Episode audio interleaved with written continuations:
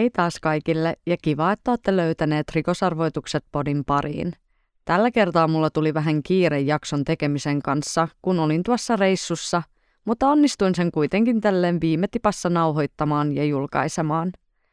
On ollut ihanaa nähdä, kuinka moni on löytänyt podin pariin, ja kiitos kaikille palautteista ja toivomuksista, joita olette mulle lähettäneet. On listannut teidän toiveet ylös, ja tarkoitus olisikin pian julkaista ensimmäinen kuulijan toive. Mulle saa tosiaan laittaa jaksoideoita tai palautetta esimerkiksi sähköpostilla tai Instagramin kautta. Mutta pidemmittä puheitta lähdetään tämän kertaisen tapauksen pariin. Amper Eichner syntyi maaliskuun neljäs päivä vuonna 1987 vanhemmilleen LaDonnalle Stylesille sekä James McAllisterille Genoassa, Ohiossa – Amberin äiti LaDonna oli vasta 18-vuotias saadessaan Amberin ja hän oli vanhempiensa esikoinen. Myöhemmin perheeseen syntyi pikkusisko Britney ja pikkuveli Erik. Vanhempien tiet erosivat ja LaDonnasta tuli kolmen lapsen yksinhuoltaja. Nuori äiti kaipasi tukea, jonka vuoksi LaDonna lapsineen asui tämän äidin Charlotten luona Sylvaniassa Ohiossa – Perheen elämä ei ollut helppoa, sillä Ladonnalla oli syntymästä asti ollut vain yksi munuainen sekä muita vakavia terveysongelmia. Amberin ollessa murrosikäinen äidin terveysongelmat pahenivat entisestään. Ladonna joutui vain 32-vuotiaana sepelvaltimon ohitusleikkaukseen.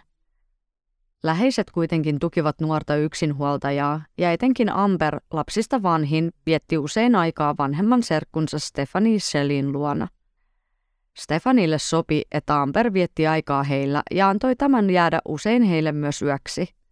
Amber ei olisi millään halunnut palata kotiin, sillä serkun luona he tekivät aina kaikkia hauskoja aktiviteetteja. Amber alkoi pitää Stefanin kotia toisena kotinaan ja hän nautti etenkin Stefanin pienten lasten leikittämisestä. Tunnelma oli keveämpi, sillä Stefanin luona äidin sairastuminen ei ollut mielessä niin voimakkaasti ja nuori Amber sai nauttia vain lapsena olosta. Vuonna 1999 Amber vietti suurimman osan ajastaan serkkunsa luona. Paria vuotta myöhemmin Ladonnan terveyshuolet jatkuivat, mutta kukaan ei ymmärtänyt kuinka paha tilanne oikein oli.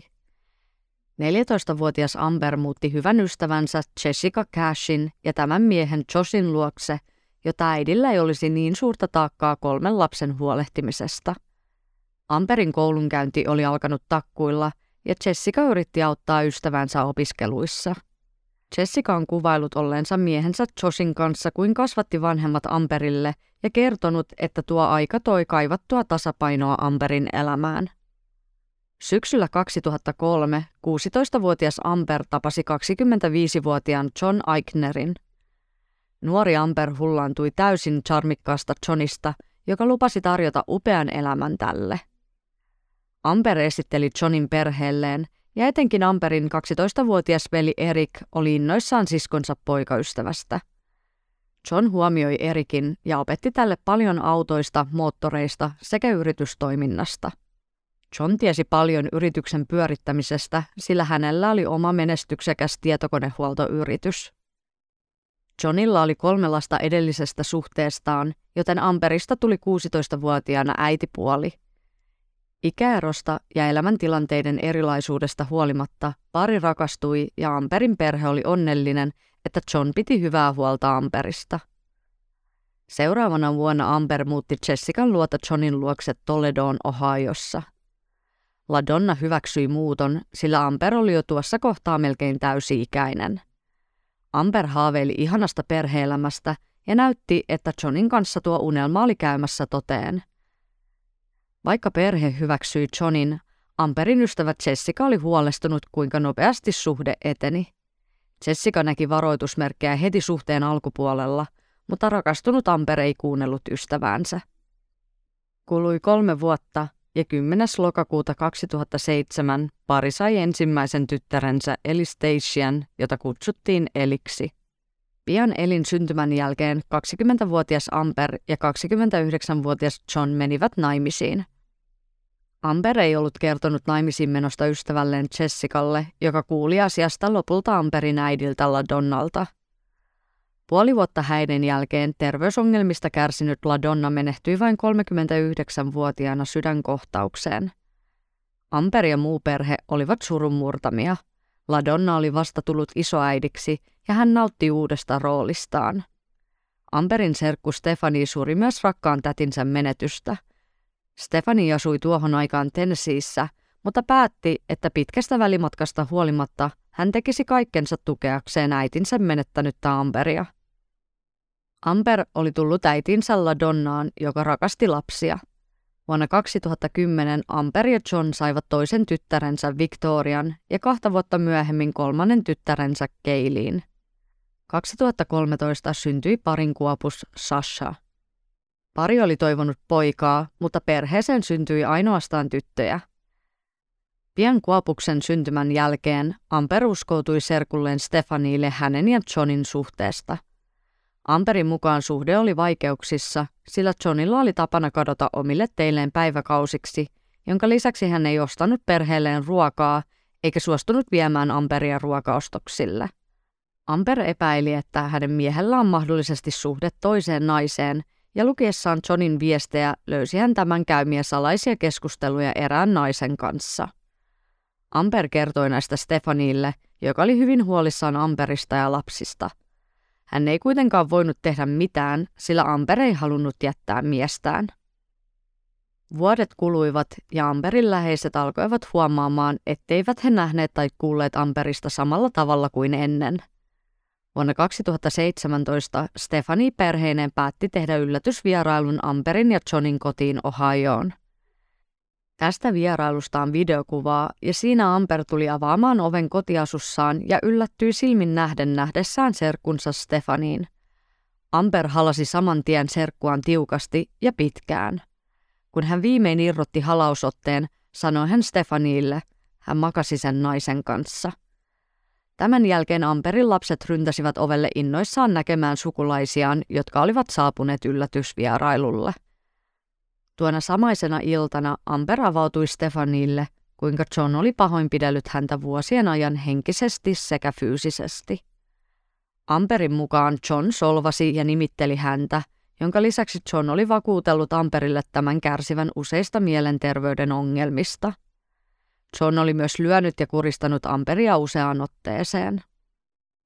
John kontrolloi kaikkea Amperin tekemistä, ja jos hän oli jättänyt auton pihalle, oli hän vienyt sieltä lasten istuimet, jottei Amber voisi poistua kotoa lastensa kanssa. John oli asentanut perheen kodin puhelimeen kuuntelulaitteen, jonka lisäksi kaikki Amperin puhelimeen tulevat viestit ja puhelut ohjautuivat myös Johnin puhelimeen.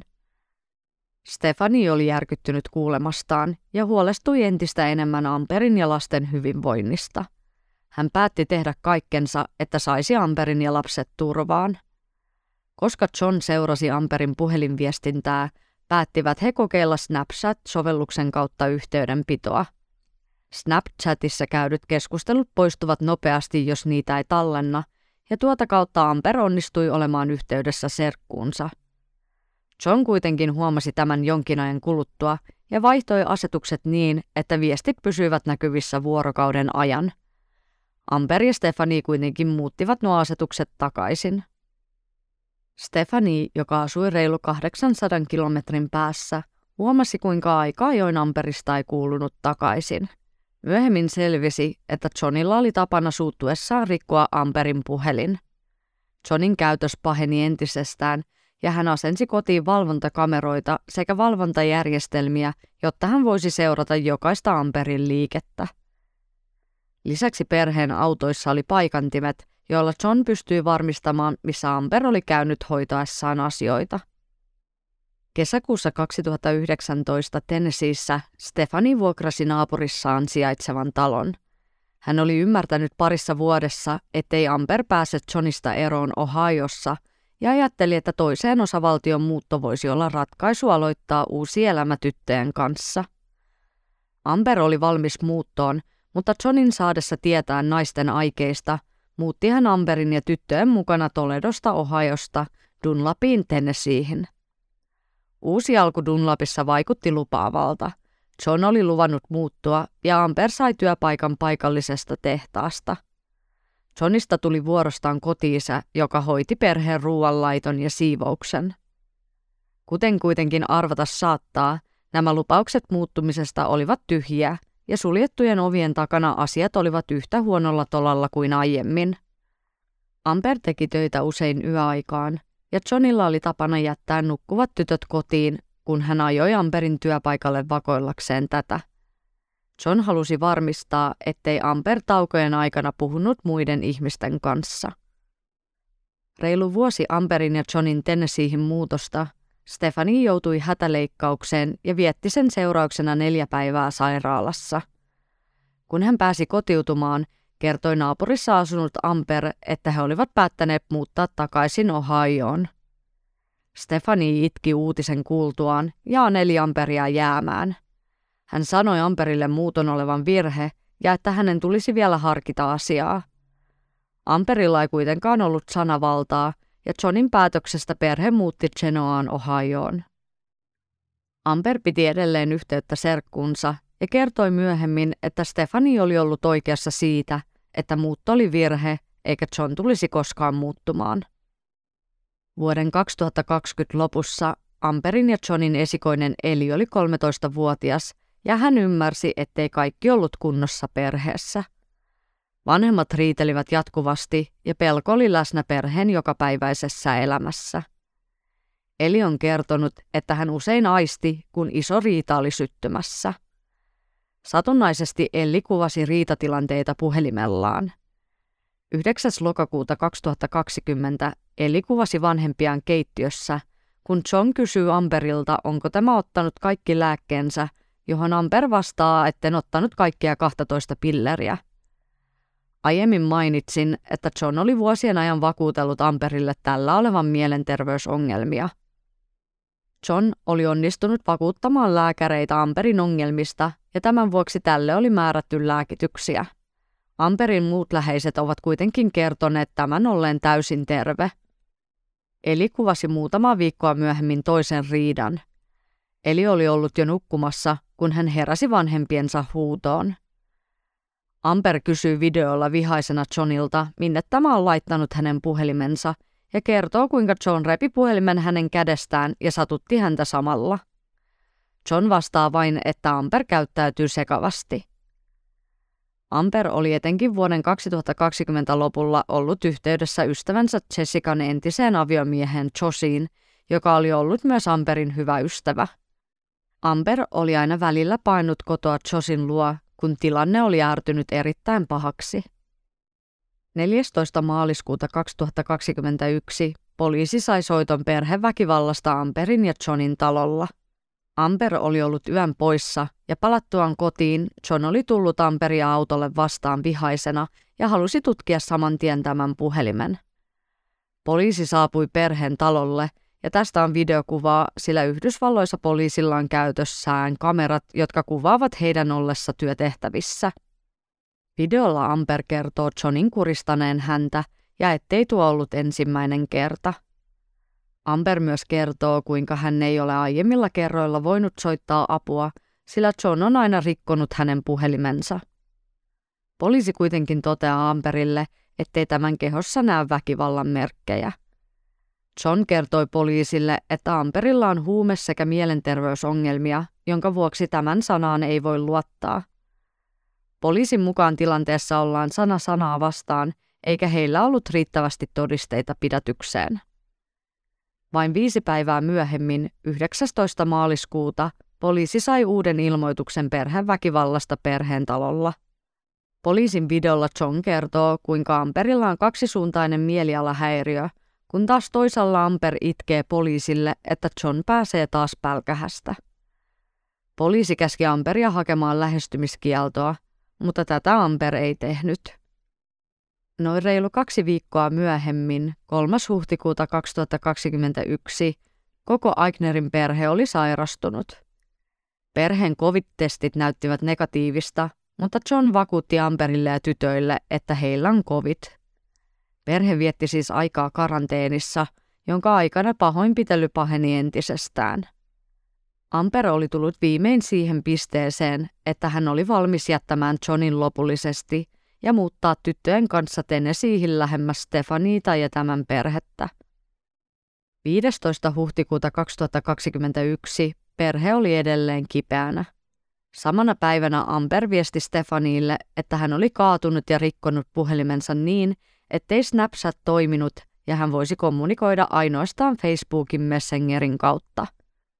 Eli kuvasi äitiään puhelimella ja he olivat viettäneet päivää kotona jutellen toistensa kanssa. Illalla perhe toivotti toisilleen hyvät yöt ja Eli meni nukkumaan omaan huoneeseen. Seuraavana aamuna Eli etsi äitiään, mutta John kertoi tämän lähteneen ulos Joshin kanssa.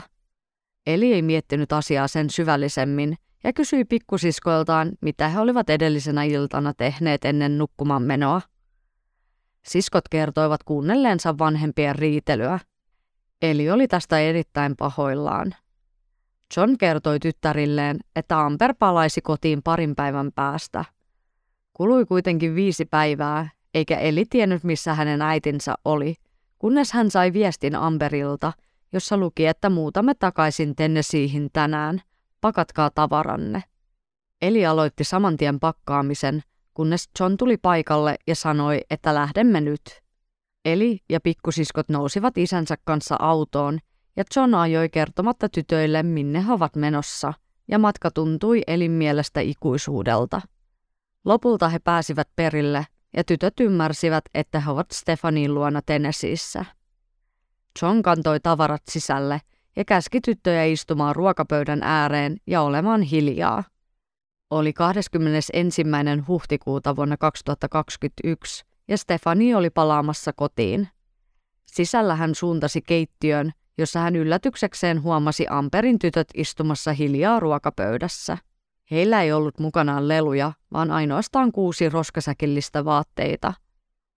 John oli lähtenyt talolta ennen Stefanin tuloa, ja Eli luuli, että he olivat nyt muuttaneet Tennesseeihin, ja Amper olisi tulossa myös pian paikalle – Samana iltana Stefani sai viestin Amperilta, jossa tämä kertoi auton olevan nyt lastattu ja että hän olisi tekemässä nyt lähtöä ajamaan kohti Tennesseeitä. Stefani ja tytöt odottivat Amperia saapuvaksi seuraavana aamuna, mutta Amperia ei näkynyt. Stefani viesti ja yritti soittaa Amperille, joka ei kuitenkaan vastannut yhteydenottoihin. Huolestunut Stefani oli varma, että jotain on sattunut sillä Amber ei jättäisi tyttäriään yksin näin pitkäksi aikaa. Stefani oli yhteydessä Amperin sisaruksiin ja 23. huhtikuuta sisarukset ilmoittivat Amperin kadonneeksi Ohiossa. Poliisipäällikkö Matt Herrick lähti käymään perheen talolla, mutta kukaan ei avannut ovea, joten paikalle hälytettiin Aiknerien vuokraisäntä, joka avasi oven poliisille. Talon sisällä kaikki näytti normaalilta, eikä mikään viitannut kamppailuun tai rikokseen. Poliisi jututti naapuria, joka kertoi nähneensä Johnin 20. huhtikuuta ja palanneen talolle seuraavana päivänä, jolloin tämä oli polttanut takapihalla papereita ja valokuvia. Kukaan ei kuitenkaan tiennyt, missä John oli nyt. Amperin sisko Britney ja veli Erik tekivät katoamisilmoituksia Amperista – he olivat myös lisänneet yhteiskuvia Amperista ja Johnista, sillä kukaan ei tiennyt myöskään Johnin olinpaikkaa. Sisarukset jakoivat lehtisiä ohikulkijoille ja liimasivat niitä minne vain pystyivät. Oli kulunut 11 päivää siitä, kun Amber oli nähty viimeisen kerran. Poliisi sai yhteydenoton henkilöltä, joka oli nähnyt Amperin katoamisilmoituksen, ja hänellä oli nyt jotain kerrottavaa poliisille – Tämä henkilö oli nainen nimeltä Taylor Pontin. Taylor kertoi poliisille, että hän oli tavannut Johnin noin kaksi tai kolme vuotta aiemmin ja että hänellä oli suhde miehen kanssa. Tiedot eivät päättyneet tähän. Taylorin mukaan 16. päivä huhtikuuta 2021 John oli laittanut hänelle puoli 11 aikaan aamulla viestiä ja oli kysynyt, voisiko hän haudata kuolleen koiransa Taylorin takapihalle. Luvan saatuaan John saapui Taylorin kodille ja suuntasi tämän pihamaalle kaivamaan kuoppaa. Taylor touhusi sisällä ja kävi aikaa join ikkunasta kurkkaamasta, miten John eteni. Hän alkoi kuitenkin ihmettelemään, kun John oli kaivannut niin syvän kuopan, että vain miehen päälaki näkyi maan pinnalle. Taylor piti tätä erikoisena, että miksi koiralle piti kaivaa melkein miehen mittainen kuoppa ja otti jopa kuvan tilanteesta. Poliisi oli järkyttynyt, mitä he olivat kuulleet Taylorilta. 26. huhtikuuta 2021 poliisi aloitti kaivaukset Taylorin takapihalla tuossa kohdassa, johon John oli Taylorin mukaan haudannut koiran. Parin metrin syvyydestä esiin tuli musta säkki, ja pian poliisit tajusivat, että kyseessä ei ollut koira, vaan ihmisen ruumis. Ruumiilla oli päällään fleece-pyjama, jollaisen Amber oli omistanut. Ruumilta puuttui hampaat, jonka lisäksi sormet sekä jalkapohjat oli poltettu, jottei ruumista voitaisi tunnistaa. Kuolin syytutkijan mukaan hän oli tehnyt urallaan tuhansia ruumiinavauksia, mutta tämä oli yksi pahimmista, jota hän oli ikinä nähnyt. Kuolin syyksi varmistui kuristaminen. 27. huhtikuuta poliisi löysi Amberin vihreän Chevroletin pysäköitynä tien varrella olevan rampin vierustalle. Auto sijaitsi noin tunnin matkan päässä Genoasta, jossa Aignerit olivat asuneet. Auton sisältä löytyi iso kasa vaatteita ja näytti kun ne olisi pakattu kiireellä ja vain heitetty autoon. Lisäksi näytti siltä, että auton renkaat oli viilletty puhki. Poliisi etsi nyt kuumeisesti Johnia ja pystyi selvittämään, että tämä oli Amberin katoamisen aikoihin käyttänyt pankkikorttiaan tavaratalo Home Depotissa sekä parissa muussa kaupassa, josta hän oli ostanut samanlaisen mustan kassin, johon Taylorin pihalta löytynyt ruumis oli laitettu.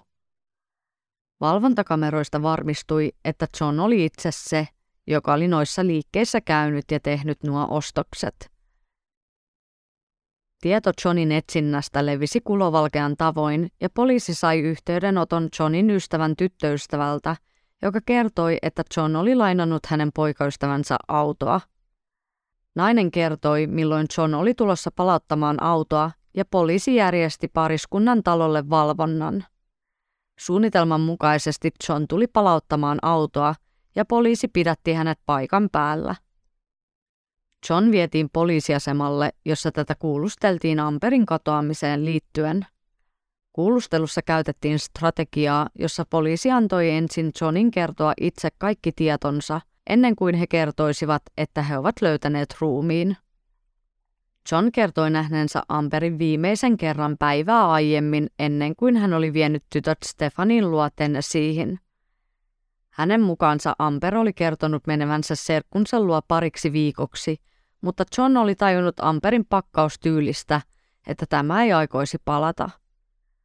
Kesken kuulustelun etsivä muutti kuulustelutaktiikkaa ja kertoi Johnille todisteista, joita heillä oli tätä vastaan.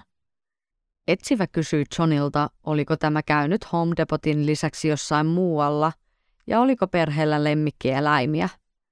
Hämmentynyt John ihmetteli, miksi etsivä kysyy häneltä lemmikeistä ja kielsi perheellä olevan sellaisia. Etsivä totesi Johnin kyllä tietävän, miksi hän kysyi asiasta. John esitti edelleen tietämätöntä, jonka jälkeen etsivä kysyi, oliko John 16. huhtikuuta soittanut jollekin ja kysynyt lupaa haudata kuollut koira. John vastasi edelleen rauhallisesti, ettei hänellä ollut koiraa. Tähän poliisi vastasi tietävänsä sen, sillä hautaan ei oltu haudattu koiraa ja pyysi Johnia kertomaan, mitä oikein oli tapahtunut. John kielsi edelleen tietävänsä mitään. Todisteet olivat kuitenkin kiistattomia, ja poliisi pystyi nostamaan syytteet Johnia vastaan Amperin murhasta. Mielenkiintoinen fakta tässä oli, että syytteiden nostohetkellä DNA-tuloksia ruumista ei ollut vielä tullut – mutta todisteet olivat niin vahvat, että syyte voitiin silti jo nostaa. Myöhemmin varmistui, että ruumis todella kuului Amperille. Stefani joutui nyt kertomaan tytöille, jotka olivat odottaneensa äitinsä tuloa, että äiti oli kuollut ja isä oli se, joka oli tappanut äidin. Toukokuun ensimmäinen päivä kymmenet Tamperin perheenjäsenet, sukulaiset ja ystävät pitivät veteraanien muistopuistossa kynttiläseremonian Amperin muistolle. Amperin veljen Erikin tytär oli iloinen, että paikalle oli saapunut kymmeniä ihmisiä, mutta samalla surullinen, että hänen tätinsä oli poissa.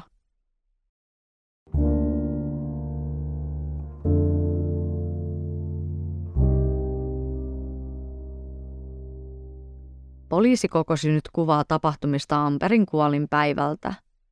Heidän tutkimusten mukaan John oli pahoinpidellyt Amperia saatuaan selville, että tämä oli jättämässä hänet ja viemässä lapset mukanaan Tennesseeihin.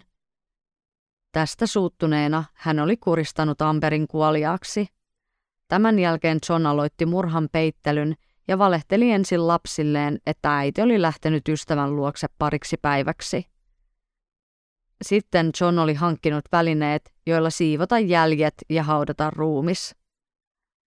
Tämän jälkeen hän viesti Amperin puhelimella Elille sekä Stefaniille esittäen olevansa Amber. Lopulta hän vei tytöt Tennesseeihin ja poliisi epäili, että palatessaan Tennesseeistä John hylkäsi Amperin auton tien varteen ja puhkoi renkaat, jotta näyttäisi siltä, että Amber oli lähtenyt Tennesseeihin ja kadonnut matkallaan sinne. Tätä autoasiaa ei kuitenkaan pystytty koskaan aukottomasti todistamaan.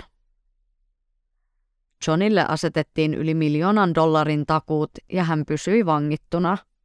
Hän kielsi syyllisyytensä ja pyysi asianajansa kanssa, että hänelle tehtäisiin mielentilatutkimus. John sai myös syytteet lastensa heitteelle jätöstä, mutta ne hylättiin lopulta. Johnin oikeudenkäynnin oli tarkoitus alkaa 13. heinäkuuta 2021, ja häntä odottivat syytteet murhan lisäksi myös todisteiden manipuloinnista sekä rahanpesusta. Lisäksi hän sai muita syytteitä, joihin liittyi tällään, mä en tiedä oikeaa termiä, mutta olisiko ruumiin häpäisy lähimpänä, mutta mä luulen, että se tarkoittaa sitä, kun hän on niin kuin siirtänyt sitä ruumista ja haudannut sen. Oikeudenkäynti ei kuitenkaan koskaan päässyt alkamaan, sillä noin kuukautta aiemmin 12. kesäkuuta 2021 vanginvartija löysi 43-vuotiaan Johnin hirttäytyneenä sellistään. Johnia yritettiin vielä elvyttää, mutta sairaalassa hänet todettiin kuolleeksi. John oli ennen hirttäytymistään yrittänyt itsemurhaa jo aiemmin sellissään partaterien avulla – ja hänet oli tämän vuoksi laitettu aiemmin tarkempaan valvontaan itsemurhayrityksen vuoksi. John oli myös siirretty mielenterveysyksikköön, josta hänet oli myöhemmin siirretty takaisin vankilaosastolle. John ei ollut kuolemansa aikaa enää tarkkailussa itsemurhayrityksen vuoksi. Taakseen John oli jättänyt itsemurhaviestin, jossa hän kertoi, ettei ollut suunnitellut tekoaan. Tarkempaa tietoa kirjeen sisällöstä ei ole kuitenkaan julkaistu yleiseen tietoon. Amperin perhe ja läheiset olivat raivoissaan, ettei oikeus päässyt toteutumaan. Heidän mielestään John pääsi aivan liian helpolla, eikä joutunut lainkaan vastuuseen teoistaan. Amperin hautajaisia vietettiin kesäkuun 30. päivä vuonna 2021 Toledossa, Ohiossa. Amber oli 34-vuotias kuollessaan, ja muistotilaisuudessa läheiset muistelivat, kuinka vahva ja hauska persona Amber oli. Läheisten mukaan Amber rakasti musiikkia, kirjojen lukemista ja elokuvien katsomista. Tärkeintä hänelle elämässä oli kuitenkin hänen rakkaat tyttärensä. Amber välitti hyvää energiaa ympärilleen ja hän haaveili uudesta alussa yhdessä tyttäriensä kanssa. Stefani, jolla oli ollut suuri rooli Amperin elämässä jo lapsesta asti, otti Amperin tytöt luokseen asumaan ja on nyt heidän virallinen huoltajansa. Mä katsoin tätä jaksoa varten American Monster-jakson, jossa käsiteltiin Amperin tapausta. Jakso on julkaistu vuonna 2022 ja siinä on äänessä muun muassa Stefani ja Amperin esikoinen Eli – Eli oli äidinsä kuoleman aikaan 14-vuotias ja hän joutui siskojensa kanssa todistamaan isänsä käyttämää henkistä ja fyysistä väkivaltaa vuosien ajan. Mun mielestä Eli oli todella rohkea, sillä hän uskalsi kuvata videoita näistä riitatilanteista, ja niitä näytettiinkin tässä Amerikan Monster-jaksossa. Eli oli luvannut myös äidilleen soittaa poliisille, jos tämä sitä ikinä pyytäisi. Lapset kärsivät yhtä lailla Johnin kontrolloinnista ja väkivallasta. Oli jotenkin lohduttavaa kuulla tuon jakson lopussa, että Eli uskoi äitinsä olevan onnellinen siitä, että hän ja pikkusiskot asuivat Stefanin luona. Eli myös kertoi olevansa viimein itsekin onnellinen. Stefani on kertonut, että Amber koki Johnin jättämisen erittäin vaikeaksi, sillä hän pelkäsi, että John saisi lasten huoltajuuden kertomalla viranomaisille, että Amberilla oli pahoja mielenterveysongelmia – Amber kuitenkin yritti kovasti pari kuukautta ennen kuolemansa saada apua, mutta poliisitkaan eivät pystyneet puuttumaan perheen tilanteeseen. Ja tämä on tosi surullista, koska jaksossa näkyy poliisin videokuvaa, jossa Amber anelee, että poliisit pidättäisivät Johnin. Amber oli myös kertonut serkulleen Stefanille tulevansa huonovointiseksi kaikista lääkkeistä, joita John pakotti häntä ottamaan – Stefani oli käskenyt Amberia lopettamaan lääkkeiden ottamisen, mutta mä en oikein usko, että Amberilla oli siihen vaihtoehtoa, sillä John kontrolloi kaikkea tämän toimintaa ja tekemistä. Amberin ystävä Jessica oli yksi ensimmäisiä, joka aavisti, ettei suhde ole hyväksi Amberille. Vuosien saatossa Jessica varoitti Amberia Johnista ja kyseli tämän mustelmista ja haavoista, joita Amberilla oli ympäri kehoaan – Amber oli kuitenkin aina sanonut törmänneensä johonkin tai kaatuneensa. Tuossa Amerikan Monster-jaksossa näytettiin pari kuvaa Amperista, ja yksi kuva oli, jossa Amber pitää sairaalassa vasta syntynyttä Eliä sylissään. Tarkemmin katsottuna näytti, että Amberilla oli iso mustelma kaulassa. Lisäksi ohjelmassa näytettiin toinen kuva, jossa näytti, että Amberilla oli kaulansa ympärillä useampi pieni mustelma – joka voisi viitata kuristamiseen. Vaikka läheisille valkeni vuosien saatossa perheessä vallitseva tilanne, ei kukaan aavistanut, mihin se lopulta johtaisi. Jotenkin on niin kamalaa ajatella, että tuntuu, että tämä kuolema olisi voinut olla estettävissä, mutta ulkopuolisena sitä on niin vaikea auttaa, kun miettii, että Stefani yritti vuosien ajan saada Amperia pois – mutta edes poliisikaan ei pystynyt tekemään mitään niillä kerroilla, kun Amper pyysi apua. Johnilla oli aikaisempaa rikoshistoriaa ja vuonna 1998 hänet oli tuomittu 15 kuukauden vankeusrangaistukseen alaikäisen pahoinpitelystä. John oli tuomion saadessaan 19-vuotias ja hänen uhrinsa 14-vuotias. Vuonna 2010 Johnia syytettiin Amperin pahoinpitelystä, mutta syytteet hylättiin lopulta, sillä Amper ei ollut saapunut oikeustalolle oikeudenkäynnin päivänä. Toikin on jotenkin niin hurjaa, koska hyvinkin mahdollista on, ettei John päästänyt Amperia menemään oikeustalolle. Mutta tämä on vaan mun omaa spekulointia. Mä mainitsin jakson alkupuolella, että Johnilla oli aiemmasta suhteesta kolme lasta – mutta mä en löytänyt mistään tietoa, että asuiko nämä Johnin lapset äidillään vai isänsä luona. Mutta mä epäilen, kun heistä ei missään sen enempää puhuttu, että he asuivat äidillään ja Amperin murhan aikaan he ovat varmasti olleet jo joko täysi-ikäisiä tai melkein täysi-ikäisiä. Jos Amperin tapaus kiinnostaa tarkemmin, niin suosittelen ehdottomasti katsomaan tuon aiemmin mainitsemani Amerikan Monster-jakson. Tuossa jaksossa on paljon videomateriaaleja ja kuvia, joita ei oikein löydy mistään muualta. Päätän tähän Amber Eichnerin tapauksen. Tapaukseen liittyviä kuvia voitte käydä kurkkaamassa podcastin omilta Instagram-sivuilta, joka löytyy nimimerkillä rikosarvoitukset. Jakson kuvaukseen on lisännyt käyttämäni lähdemateriaalit. Haluan tähän loppuun vielä mainita, että Suomessa kunnat, hyvinvointialueet sekä järjestöt tarjoavat apua ja palveluita väkivaltaa kokeneille sekä väkivaltaa tehneille. Akuutissa hätätilanteessa tulee soittaa aina hätänumeroon. Lisäksi apua on saatavilla ja esimerkiksi nollalinjan auttava puhelin tarjoaa tukea lähisuhdeväkivaltaa tai naisiin kohdistuvaa väkivaltaa kohdanneille, heidän läheisilleen ja ammattilaisille – Rikosuhripäivystys tukee rikoksen uhrin, hänen läheisensä ja rikosasian todistajan asemaa vaikuttamalla ja tuottamalla tukipalveluita. Monika Naiset tarjoaa erityispalveluja väkivaltaa kokeneille maahanmuuttajataustaisille naisille ja lapsille.